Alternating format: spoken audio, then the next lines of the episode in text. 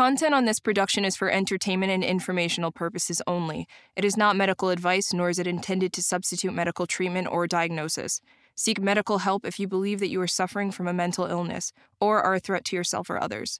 By using any or all of the information provided, you do so at your own risk. Any application of the material is at the listener's discretion and is his or her sole responsibility. Last week, I shared with you that I was waiting on a friend at the VA Hospital, Veterans Affairs Hospital, who was having a procedure done uh, on his bladder. As I waited there longer and longer for, for them to tell me that he was ready to be picked up, uh, about an hour and a half past that time, a nurse called me and they said that they had decided that since to his uh, medical history, that even though his procedure was very well, everything turned out great, that they had decided to keep him overnight. And I thought, well, that that's a good thing. If that's what they think needs to be done, then then I'm all for it.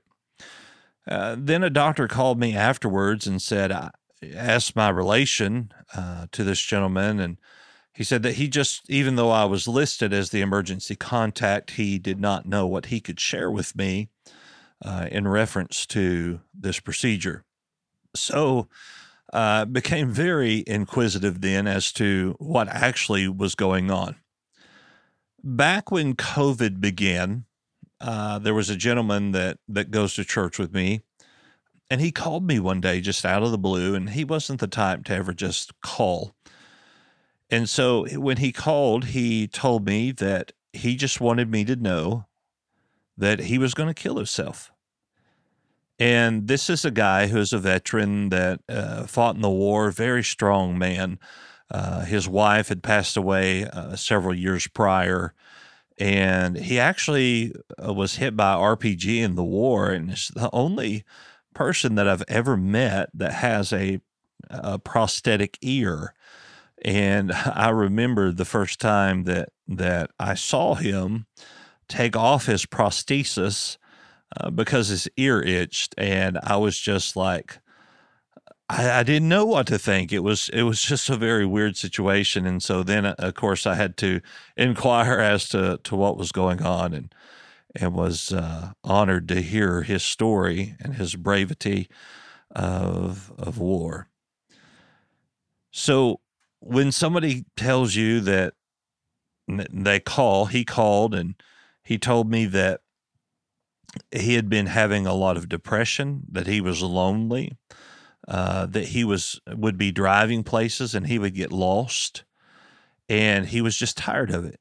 He had gone to the doctors and the doctors didn't seem to know what was going on, and he said, "I've decided to to kill myself. I've decided to to just end it. Things will be better that way." And in those situations, we have to be very careful of how we respond to individuals who are suicidal.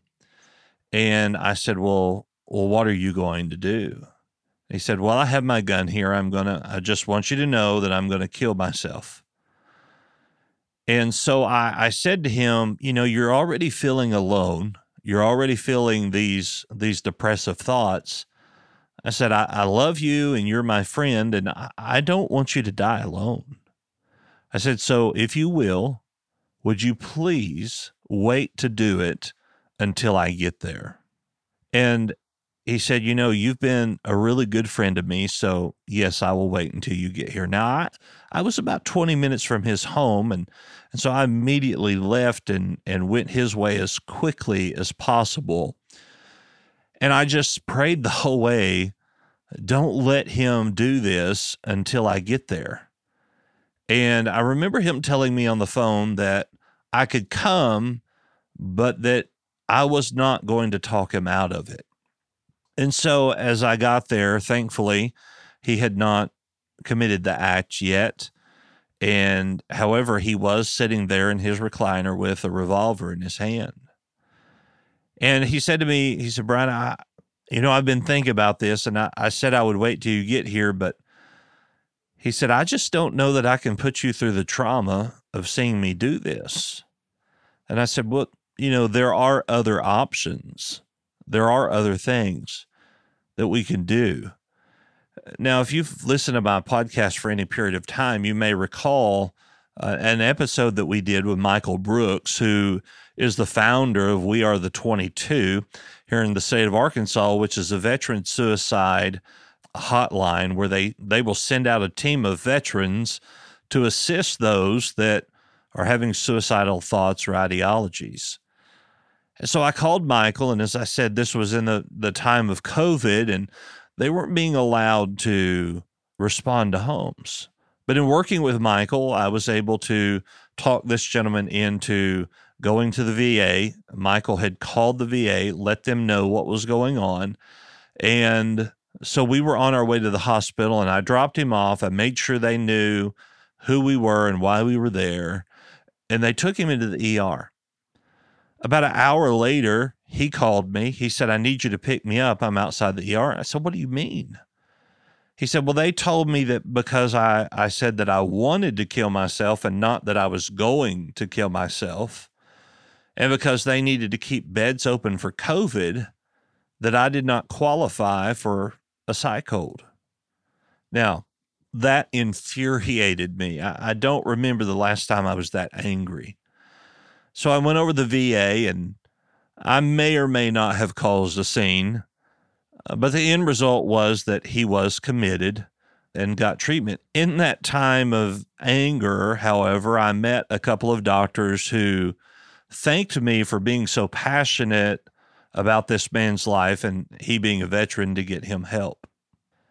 Now, unfortunately, my friend, uh, it was found that he had a brain tumor and that was the reason he was feeling the way that he did. And it was a very aggressive growing tumor. And unfortunately, about two weeks later, he passed away. Now, while that was a very difficult time, I met these couple of doctors who I then called upon about my friend who just had this procedure done to say, hey, look, you know, what's going on here? And they shared with me that while they were in the bladder doing this procedure, they found a very large tumor. And that while we are waiting for pathology, this is a tumor that they know that there's no way that it's not cancer, and they believe that it is an aggressive growing cancer. So I was able then to go and share with his elderly wife, who has a lot of medical issues and is hard of hearing and give her the news in person in a way that she could have some comfort and some peace and a time to ask any questions that she may have. My friend now is is getting treatment for this aggressive cancer and uh, hopefully they'll be able to get it all. They're going to go back in and try to remove most of it. But I said all of that to say this in times of difficulty, in times of frustration, in times of anger, a lot of times we find hope and we find reassurance. If we really stop and think about what is going on, we can develop relationships that sometime down the road we need. Now, while the situation then looked very bad and looked like a way that uh, there was no hope. There was a plan and there was a purpose for that situation that set me in a position that I was able to help in another way to someone else who is hurting. There is always going to be a time where these bad experiences play for good. And you may say, well, Brian, you don't understand my situation. You don't know what I'm going through. You don't know what I'm dealing with. And that is true. But I have found through my life that these negative situations, these problems, these trials, these, these tribulations, eventually will turn to our good if we keep an open mind and positivity about the things that we are dealing with. And so today I want to encourage you whatever you may be going through, however you feel, it's okay to feel that way. Just don't unpack and live there. Experience it, feel the emotions, and realize that one day you're going to be able to look back and say, yes, that was bad, but had that not happened, I would not be where I'm at today. I would not be experiencing the joy and the happiness and the fulfillment of life that I'm feeling today. So, friend, whatever you may be going through, whatever may feel like you can't get through it, you're going to get through it if you will simply keep a positive attitude and look for the good.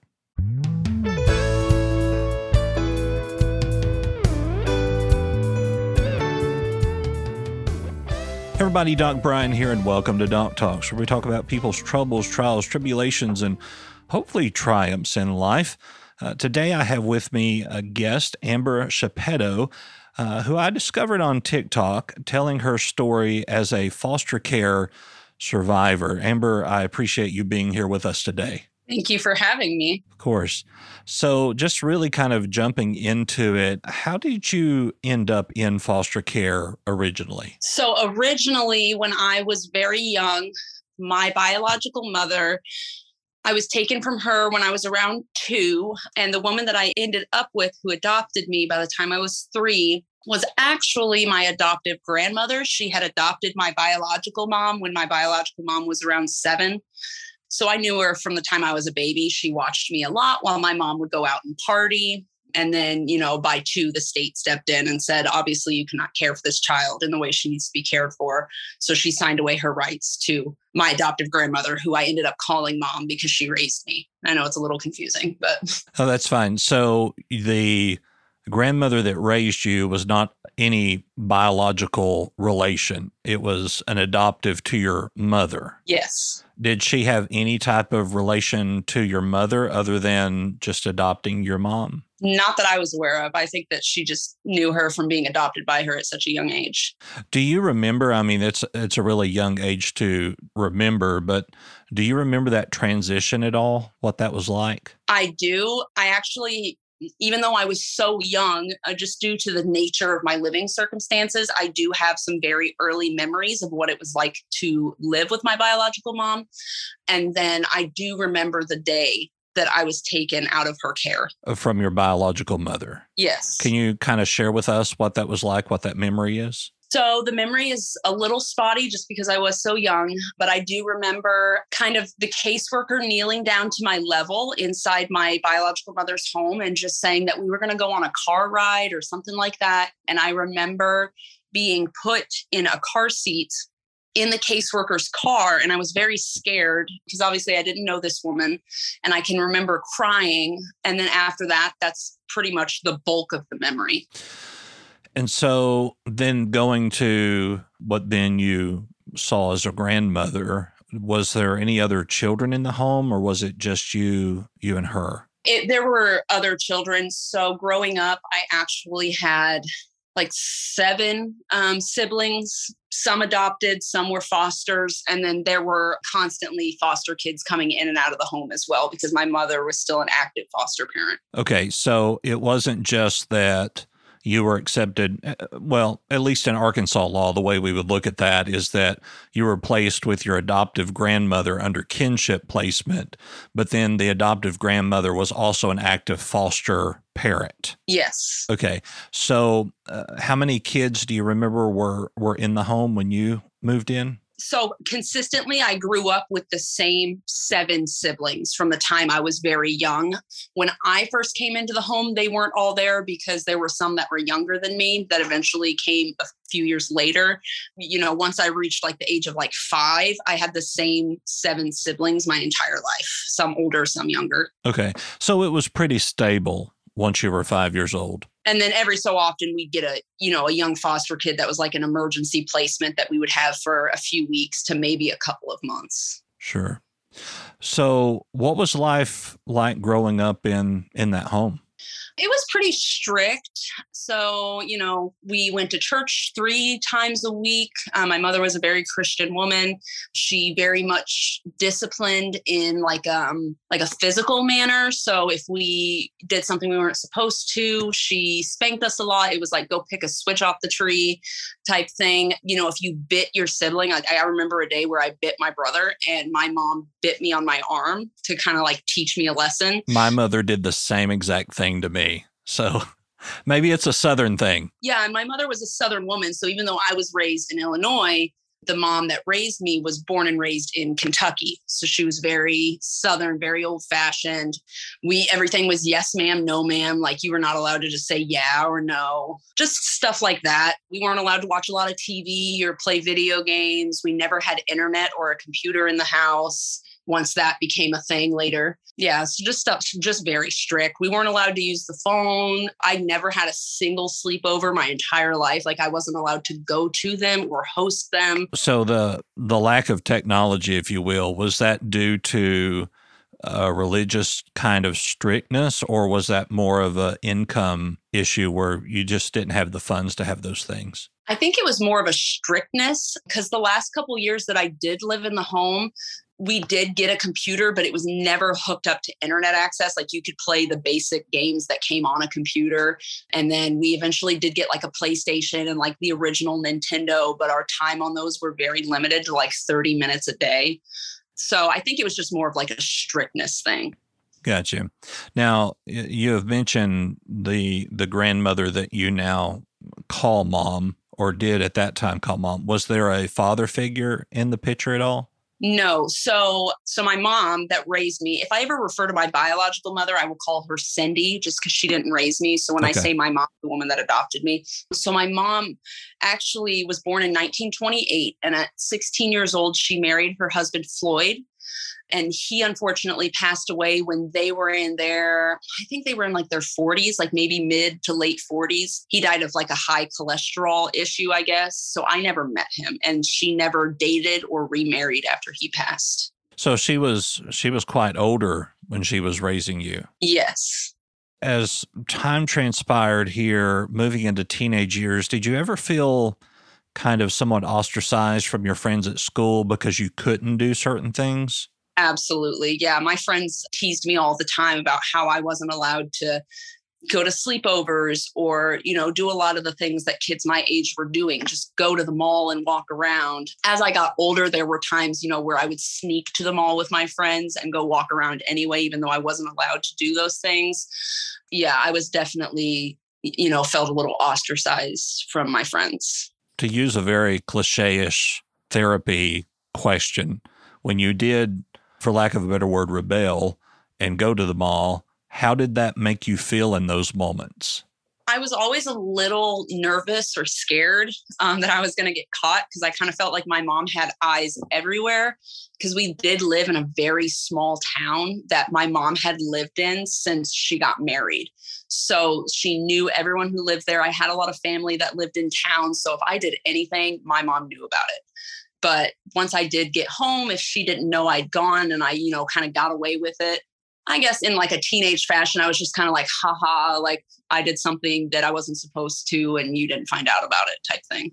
Right. But while you were while you were there, there was a aspect of oh no, she might find out instead of here I am, look at me, I'm doing whatever I want to do. Abs- yeah, absolutely. Okay. Which speaks a little bit to an attachment style to the to the parent there that there is a legitimate fear of of what might happen if uh, she were to find out. Uh, was there ever a point in your in time in your childhood growing up in that home where you felt like that the discipline was extreme, borderline abuse? Extreme, yes. Abuse is kind of I don't know. It's difficult for me to kind of label it as abuse because I know that some may see it in that way, but for me, it was just how I was raised. So it was normal. So I don't think that I ever thought at any point it was at a level of like physical abuse or even like mental or emotional abuse. It was just kind of how I was disciplined and raised. So now looking back as an adult, would you consider it to be abuse? Some things, yes. I think that there was a lot of aspect where she just liked to have control. It was more about control than it was care. Like she wasn't doing the things that she was doing and how strict she was because she cared and wanted to keep us safe. It was more about control of the situation and her kids. Right. And she didn't have biological children. She had two, but they were in their 40s or so whenever I was young because she had them when she was 18 and 19 years old. Gotcha. So, what were family functions like? Huge just because in her time of fostering from young to old she'd fostered well over 200 kids not that that many stayed in contact with her and adopted something like i think it was like 15 in her life. So family functions were huge between all the kids that she adopted and raised and they went out and had their own families but always came back for holidays and then her biological sons and their kids and wives and stuff like that. So, so growing up at these huge family gatherings, uh, did it ever make you kind of feel uncomfortable, like you weren't supposed to be there? Um, no, I don't think I ever felt uncomfortable. I felt confused at times, just because, like, I don't. It's it's weird to say that it confused me because, so her biological sons, I grew up calling Uncle Kevin and David but technically if she adopted me they were my brothers and so it was kind of like every person in my family kind of had two roles or labels that they technically could have gotcha so it was a true kentucky style family build in in illinois uh, yeah yeah you have brother uncles and and that sort of thing. But no blood, no biological. Right. right. Yeah. That's over in the Virginia areas where that right. that kind of stuff starts happening. No offense family that lives in Virginia. right. Yeah as your story progresses on, one day you are encountered by the police. Is that correct? Yep. So let's start there. How what happened at that time? How old were you when that took place? So I was 14, about 14 and a half, and I had just gotten home from summer camp the day before because I went to the same summer camp for about four or five years. It was a Christian summer camp, and I was there for a week. And I'd gotten home on Sunday, the 8th, July 8th of 2007. And the next morning, um, July 9th, my mom said that she had an appointment to go to and some errands to run, and that um, I was in charge of, you know, watching the kids, making sure everybody stayed home, nobody went anywhere, just take care of them.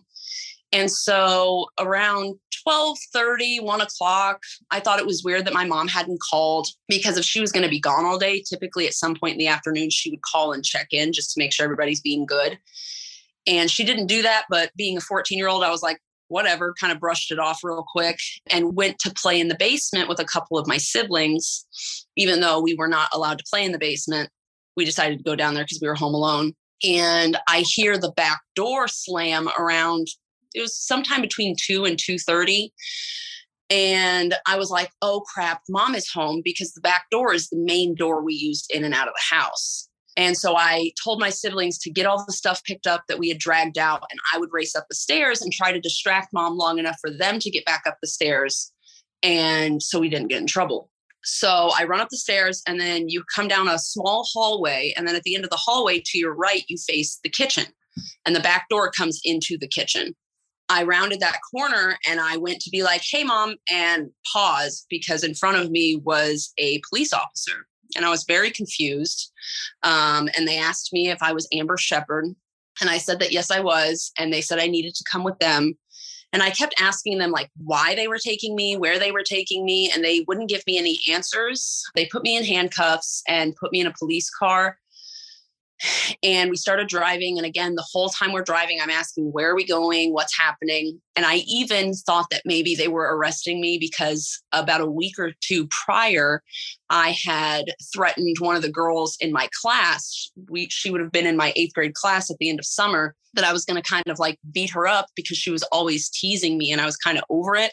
So on myspace i kind of sent her a little threat like when school starts back up, you better watch out because I'm tired of this, blah, blah, blah. So I thought maybe that's what it was about.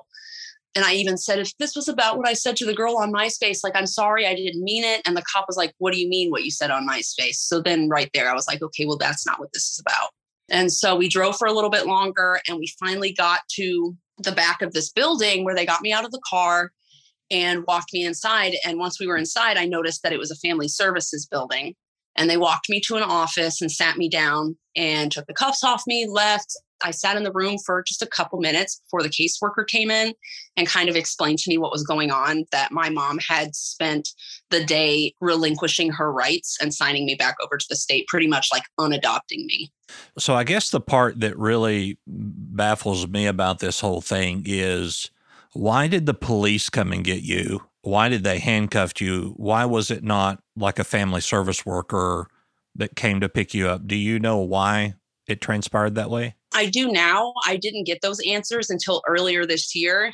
Growing up, after I re entered the system as a young teenager, um, I kind of just told myself that, you know, my mom was an elderly woman. She had cancer. Um, she knew that she was probably going to die from it. And she wanted to make sure that I was going to be okay. I was going to be safe. If I was going to end up back in the foster system, she wanted to know where I was going while she was still alive. Obviously, as I got older and started looking at it through the eyes of an adult, I was like, her actions don't make sense if it was out of care and love and wanting to make sure I was safe. And so I called the Vermilion County Sheriff's Office earlier this year and asked if they still had the copy of the report that would have been filed that day. And they did.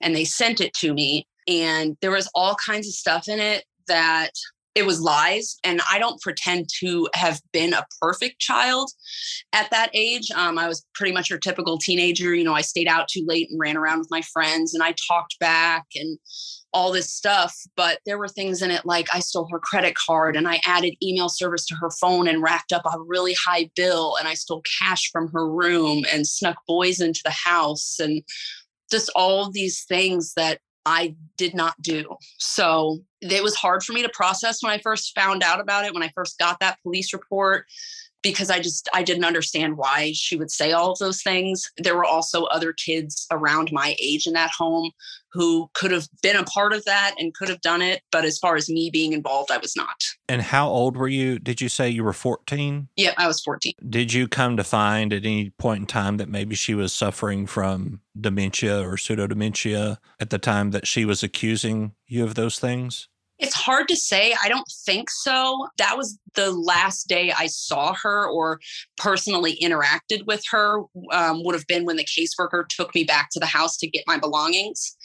But I did call her about a month and a half after, once I was put in my first foster placement because I lived in a group home immediately after until they found my first placement for me. And I called her and I said, Hey, mom, it's me. I just wanted to let you know that, like, I'm safe. I'm okay. How are you? And her exact words were, I'm fine. Don't call here again, and hung up on me. And that was the very last time I've ever talked to her. So I would say no, she wasn't suffering from any kind of like dementia or pseudo dementia, but I can't say for sure. So when you went back to the home to get your stuff, what transpired then? I, assume she was not at, at the home at that time. She was home, yes. Okay. So we pulled in the driveway, and the whole way there in the caseworker's car, I'm just like thinking about what am I going to say to her to just kind of one, figure out what's going on, and two, try to get mm-hmm. her to not do this. So I walked in the back door and I tripped over a trash bag of my stuff because she had had all of my siblings go up in my room and throw all my stuff in trash bags and just leave it at the back door but I noticed that my childhood stuffed rabbit that I'd had since I was a little kid was not in there. So I ran up the stairs to my bedroom to see if he was on my bed where I had left him, and he wasn't. And so I come back downstairs and she yells at me and said that I had no reason to go running around her house. I had no rights to be up in that room. Like she had my siblings pack my things so that I could just get my things and go. And I just kind of looked at her and I was like, Mom, why are you doing this? Like, I don't even understand what's going on. And she just said, Amber, just go. And so that's just, I didn't have any fight left in me. So I just said, fine. And I turned around and I remember walking through the room between the living room where she was and the kitchen, which is where I needed to go out the back door, was our playroom. And I, there was like an armoire to my right. And I remember walking past it and just like hitting it as hard as I could out of anger. And then going outside and putting my stuff in the caseworker's car and my brother ran out the door and he said, Amber, mom said to tell you she loves you. And so I ran back towards him and I was like, tell her I love her too. And then he had left the door open. So I yelled as loud as I could, Mom, I love you too. Just kind of like as a, I guess like a last ditch effort to change her mind. But I don't know if she actually told him to come say that. I've always thought that maybe he just told me that to make me feel better because he could see how heartbroken I was in that moment. Sure. My son is adopted. Uh, we've had him since he was one year and three days, and he's now six. And I can't imagine anything that he could do that would make me want to take him back. You know, it, it just is, it's hard for me to wrap my mind around how somebody who has had a child since they were three years old would at 14 years old just give them up and and essentially that's exactly what she did. She just decided that now whether or not she believed that you had done those things is one thing but uh, you know as a mother i kind of think i would have expected her to at least ask you about those things right. you know to give you some sort of indication that there was an issue. Was there ever anything that was remotely communicated that there might be a problem not in in the instance like what was in the police report. Like i said i i was a rebellious teenager. I may have been hard to deal with at times just between you know talking back and not doing my chores just because i had been raised in such a strict manner that when i was coming into like my adolescent years i was kind of just like over it. Like i'm tired of not being able to hang out with my friends and do normal kid stuff. I hate that sometimes it feels like maybe I took advantage of her getting weaker from being elderly and being sick and kind of just decided to do whatever I wanted to do at times and maybe she was just hurt by that and I I don't know. I go back and forth on it all the time. I discuss it with my therapist. I replay moments of my childhood over and over in my head just trying to figure out like what it is that I did on what day that drove her to say that I did things that I didn't do and then send me back to the system in such a cruel manner because mm. I understand having to put me back in the system if she needed to. Um, if she was dying and I was too much for her to handle, but it could have been a a sit down conversation with a caseworker. It didn't have to be uh, bombarding me with police officers and handcuffs and not giving me any information at all. Right. But at the end of the day, you are the child. I mean, it would tend to lead that maybe she had something going on, maybe like borderline personality disorder, where she needed to have the last word and the final control to to put you out. But I can only assume um, that you suffer from some type of attachment disorder, and your therapist has probably said something to the effect of you have trouble living in the present. That's what she says my biggest problem is, is yeah. that I have a hard thing in the present. I'm either like looking back at the past to like try to calm myself or like figure out where things went wrong or i'm fearful of the future and i'm trying to predict everything that's going to happen before it happens. And, and you're just waiting for it to fail. Yeah. Yeah. And and so life living like that is will cause other things you know major depressive disorders anxiety I, I can assume you probably have a CPTSD diagnosis along with an attachment disorder. People in those circumstances sometimes become a little obsessive compulsive in not traditional of everything has to be clean and everything has to be in set order, but overly compulsive about controlling certain situations in that you want to try to make it become the best outcome, but you might, going out on a limb here, you might do a lot of self sabotage as well. Yes, especially in my like teenage years after everything happened. God bless the family that I ended up with because I put them through hell um, trying to, you know, raise me or fix me, if that's a term you want to use. Mm. I, I, don't like to use the term fixed. I, I would say unpack it, unpack yeah. it and fold it nicely and store it away. But a lot of times when we don't do that, that's where we get these attachment disorders in that we can't live in the present because we're so focused on the past. And the shoulda, coulda, wouldas, all of that that comes comes with that. So, kind of backtracking here a little bit, your brother comes out, says, Mom loves you. You have this. I, am going to assume a last ditch effort to get your mom come out and say, I'm sorry. I shouldn't have done this. I do love you. Please come back which didn't happen. So then you're back in the caseworker's car. Are you then completely crushed, or are you still looking that there might be some thread of hope somewhere? It's hard for me to pinpoint that moment. Like I'm very in tuned with like my emotions and I can feel emotions that I felt in my childhood at certain points, but I don't really remember being back in the caseworker's car. Um, the next thing I remember was being at the emergency placement that I stayed at that night before he took me to the group home the next day. Um, I remember the interaction with those foster parents, but I don't remember the car ride getting to that house. Right, and it it may have been that it was such such a traumatic thing to happen to you that your brain just put it away, not for you to recall, and it's still in there and it could be retrieved. The whether we would want to retrieve that or not, it, it remains to be unseen. But our brain has a unique way of of I'll use air quotes forgetting a certain trauma, and so now you're into an emergency shelter and then transition to a group home. How long were you in the group home? It was about a month to a month and a half because I got there on the 10th, on July 10th, and I would have I got to my first foster placement on August 13th of that same year. So, it, yeah, it was just a little over a month. Okay.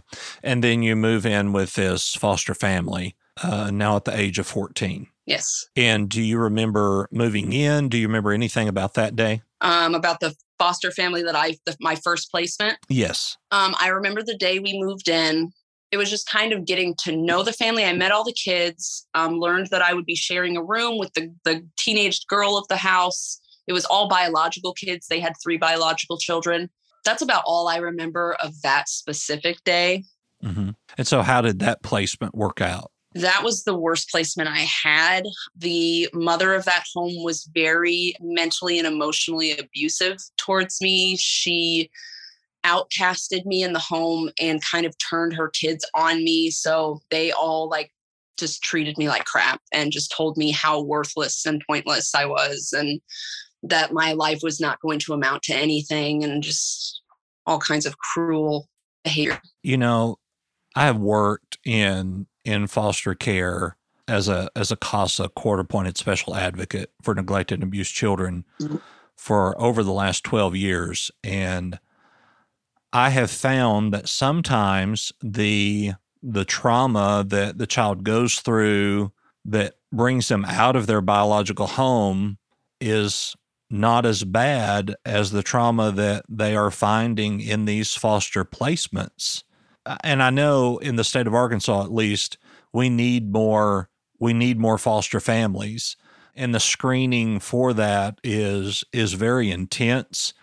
But once you're approved, they just bring kids in. I mean, it's not, you know, there's not really any type of uh, advocate except for the CASA. And the CASA isn't, you know, there's not always a CASA appointed to a case or, you know, that, that follows up with a case.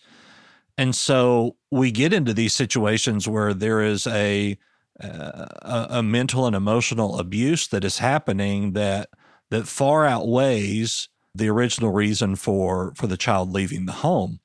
How long were you with that foster family? I was with them for nine months before I requested to my caseworker that he please move me. Okay, so it was your request to leave. It wasn't the family's request. Well, the day that I made the request to him, he he was paying me a visit anyway, so I decided that that's when I was going to talk to him and he said I'm actually here today because the mother of this home has requested that I find a new placement for you. So it was kind of, I guess, like a mutual thing. Like I didn't want to be with her and she didn't want me there. So, yeah. Do you have any speculation as to why you were treated that way there?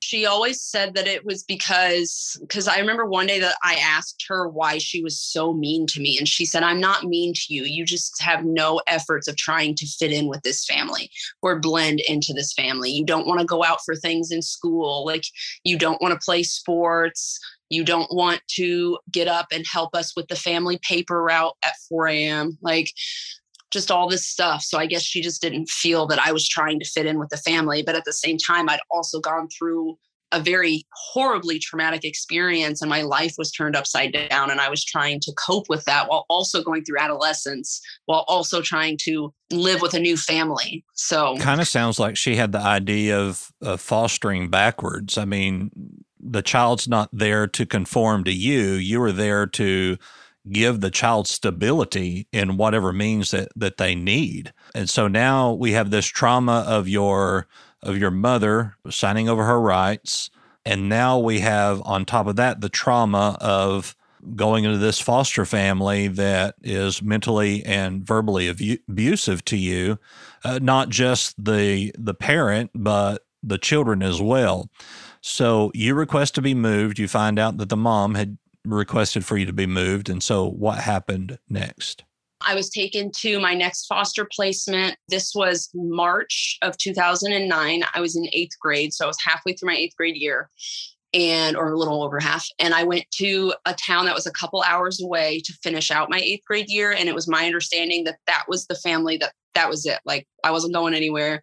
We were even talking about plans for the next year of when i was going to be a freshman because i was a year older than everybody in my class. I was 15 in eighth grade by that point so the next year i was like talking about driver's ed and getting my first cell phone and you know the foster family discussed those things with me. So it was really a shock when i found out in the end of april that i was going to be moving again once i graduated eighth grade in may. Okay so that moves us now to a third foster placement. Do you know why the second foster placement why they had all of these hopes and ambitions and for you and then all of a sudden the the plan was changed because the third family that I would end up staying with requested me. So I actually, the first foster home that I was abused in, while I was there, I met this family. It was the foster mom's sister and her husband and their kids. Um, and they came over for a cookout one day and I'd met them and we, you know, we go to their house sometimes or they'd come to the house and I'd get to play with their kids. Um, and I guess something about me really resonated with them because when they found out that that first foster mom gave like asked for me to be moved and I had asked to be moved, they requested me. So I went and lived with them. Okay. And then that was your final foster placement? Yes. Did they end up adopting you or did you age out? Nope, they adopted me. Um, I, it was right before my 18th birthday because it took about a year and a half between guardianship and you know the court processes. So on September 1st of 2010, when I was 17 years old, the Todd family adopted me. And so at that moment that you were adopted, you're in the courthouse, I assume the judge makes that order, do you remember what kind of emotion you had that day? Um, I was kind of relieved just because it was like, it's over. But at the same time, I was also very scared because what if they decide one day that I'm too much for them and they do? Because obviously, adoptions could be undone. We've learned that now. So I kind of just walked on eggshells my entire childhood and beyond because I was just scared of them getting rid of me. Yeah. Uh, was there any any type of uh, worry or concern that because of the relation to the first foster family that they might become verbally and emotionally abusive? No, because when I first started to live with them, I said, Well, how does she feel about this? Like, does she know I'm here? I was told that yes, she does know you were here and she's not happy about it, but you are our child now and you come first. So, and that must have been reassuring and comforting at that point. Yeah, because it was it was uh what's so special about me that you're willing to, you know, jeopardize or end the relationship with your own biological sister just take me in and give me a home. It was weird, but it was also reassuring. Maybe they didn't want to have that relationship with their Maybe I don't know. Yeah. Who knows? Because I can only assume if they were verbally and emotionally abusive to you that they, they would also be that way towards anybody else in the family that didn't, you know, do exactly what they thought they should do. Right. So you're adopted now, but you are still a little concerned about, you know, this can be undone. You're 17, so you only got really a year left. How did how did life begin there? Um, so I was would I have been a sophomore at that point if I was 17? Yeah. So I still had like a year and a half left in high school. It was great. Um, I had my mental and emotional battles um, just from mental health things. I was not easy to deal with. I was just very angry from the time I came to live with them. So I kind of just, you know, I started petty little fights and I screamed and slammed doors a lot. So, I mean, I was very difficult to deal with just because I was so confused and scared and angry. And, but they handled it very well got me through high school. I got into a little trouble after high school, well, near the end of my senior year, and like for the first year after I was done in high school, because that was when I got my first apartment and was really like set out on my own and like to go take care of myself now. But I still had a lot of like unhealed stuff and trying to heal it in the wrong way got me into some trouble. Yeah, we we do kind of try to fill that void with other things that that isn't always legal or ethical. Right. So, uh, you know, coming through all of this, what would your suggestion be to foster kids that are in the system that may be dealing with emotional or physical abuse or verbal abuse in a home or the uncertainty of being in foster care what would your what would your words to those kids be that I know you feel scared and I know that you feel alone and like nobody in the world has your back. And I know that it feels like everyone around you is making decisions about your life without asking you about any of it. And it makes everything feel out of control. But there is going to come a time where it's not like that anymore, whether it's you find your forever family and you finally get your happy ending, even though it's probably not going to be easy once you're there either. But even on the other side of foster care, once you're out of it, you have a world of opportunity and possibilities, and it does get better. So I know that life seems really dark right now, but it gets better. I promise you. Yeah. And, you know, I, I think that a lot of times uh, I had a kid tell me once, they said, you know, I was taken taken away from my parents, and they used the term "I'm just a project baby," and that term just really broke my heart. But I, I think where we lack in a lot of ways is we're not encouraging these kids to know that that just because of their circumstance, their, their circumstance does not define who they are, and they have just as much opportunity as anyone else who may not have been in that that situation. And, you know, unfortunately, we have adults that will tell kids things like that. I, I, know that this child didn't come up with the term project baby without hearing it from an adult, you know, uh, and and so it really just bothers me that uh, that there's such a need, but there really is no way to regulate what happens in the home to make sure that the child is not being abused. Uh, because I've also seen uh, instances where the child is being abused in the home, but the child is so afraid of their foster parents that they don't tell until it's too late or uh, until you know they are moved somewhere else. Did you ever feel like you couldn't be honest with your caseworker? Yes. Um, when I was living in that first foster home, one, I didn't want to move again. I was very scared of the mom of that home because while she never got physical with me, I didn't know if it could ever get to that point. And there were days like if I just like tiptoed around her and just kind of like made myself invisible, she would leave me alone.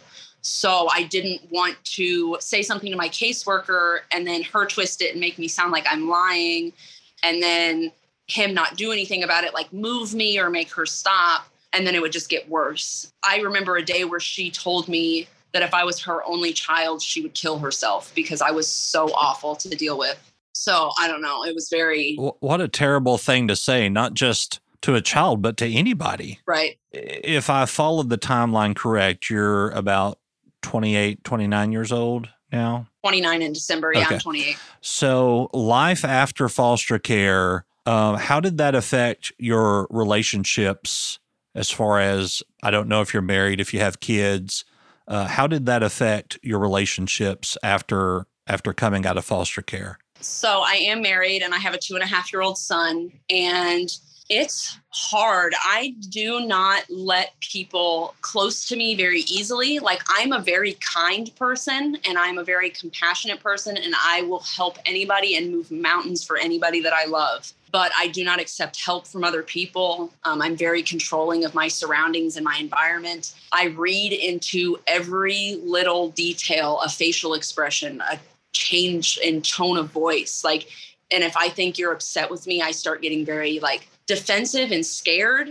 And so that can be really hard on my husband sometimes because I feel like he doesn't know how to talk to me sometimes because I'm still I'm still healing from everything. I didn't start my healing journey from all of this until about a year and a half ago and kind of having to go back through it and relive it to do that healing has brought conflict and you know more fights than usual but my husband is a trooper and he understands where it's all coming from and tries to help me in the best way he can but i'm do push people away from me yeah well you know one thing that i try to remind uh, others is that therapy in and of itself is traumatic. Yeah. Because we're reopening these doors of of what happened and reliving these experiences uh, but one thing that that I really believe to be true is that the walls that we build around our heart to protect us are the same walls that are going to keep us from having true, authentic relationships.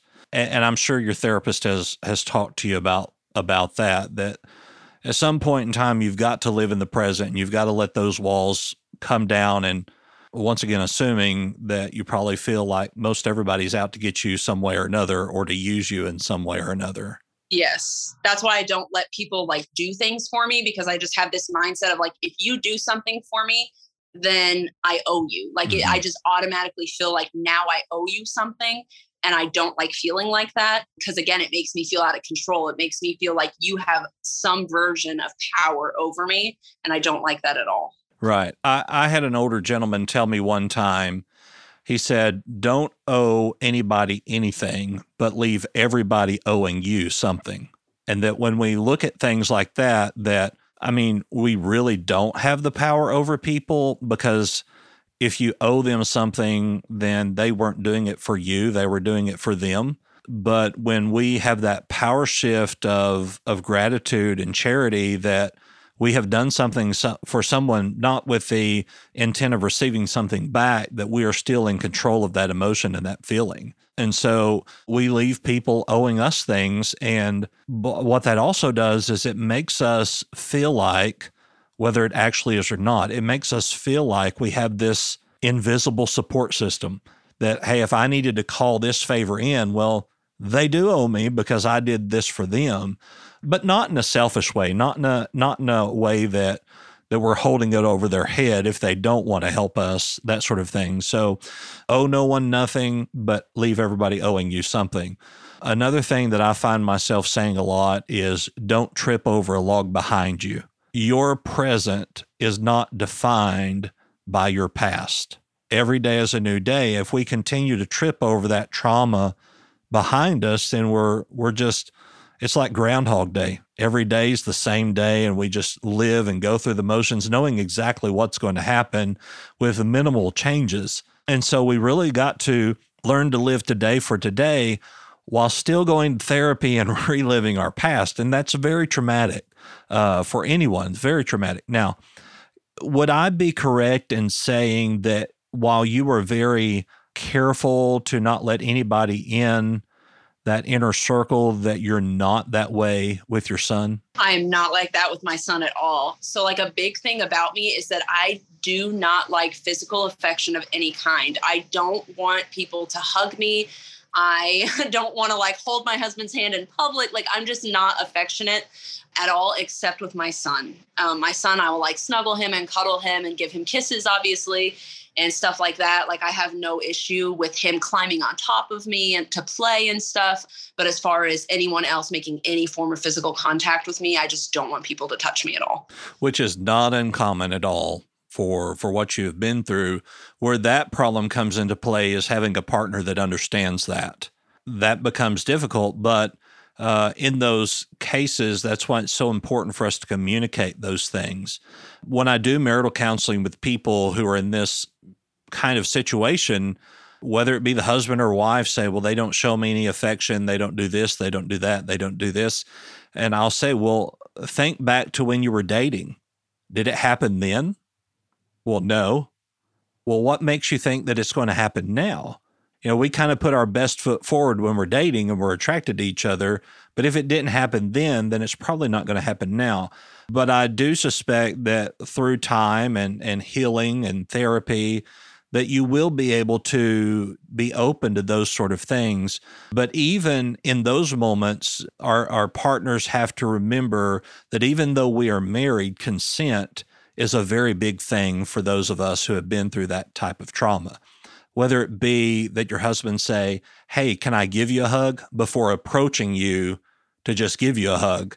Uh, when he gives that power back to you, it's easier for you to accept that uh, act of affection. Is that a fair statement? Yes. And there are times that he does walk up to me and he's like, Can I give you a hug? And I've gotten better since I have started therapy because I've been working on it with my own therapist. Um, it's something that we discuss a lot because my husband's love language is physical mm-hmm. touch. Like he just feels loved by being like me cuddling him on the couch or giving him a hug or giving him a kiss, stuff like that. And so it was very um, strainful on our relationship for a while. And um, so I'm getting better at it. Um, he doesn't always have to ask me now before he approaches me to hug me or give me a kiss or anything.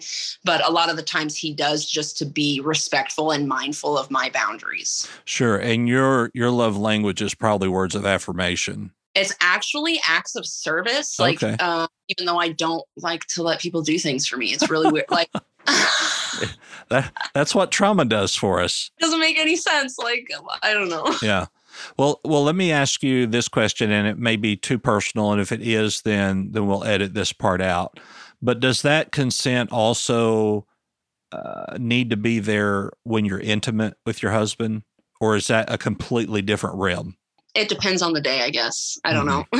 know. yeah, I, I understand that because uh, in these situations, sometimes it then leads into intimacy too, where uh, and not only does there need to be consent, but sometimes the initiation of intimacy has to be done by the one who has the trauma mm-hmm. in order for it to feel uh, safe.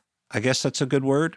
And so that does then, you know, lead into a whole different realm of of issues of intimacy uh, when when it comes into the marriage, even to the point of where when it is the man who has had this trauma, there may be issues of performance that that just can't happen, and then that leads to a whole other issue with a man uh, not being able to do those things and the the lack of masculinity that it that it leaves on them.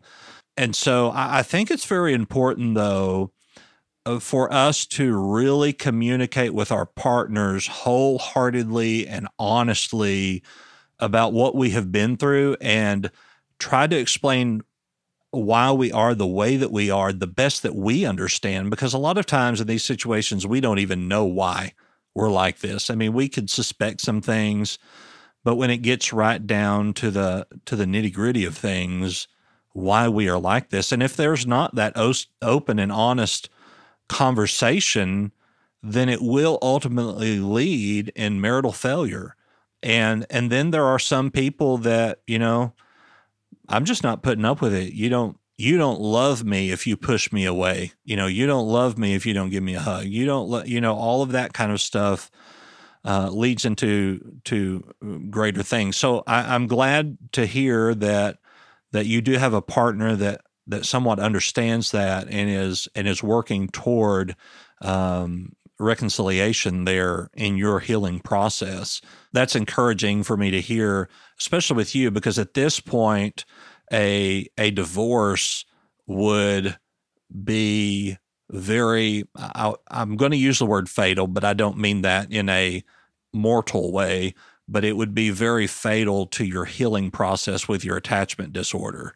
So what kind of things do you do to try to keep yourself moving forward other than therapy? Is there, uh, I know some people they have a very rigorous schedule. They try to. I know you're a photographer, uh, so so you probably try to keep a very tight schedule.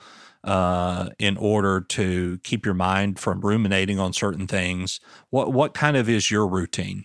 So um, I actually work uh, three jobs.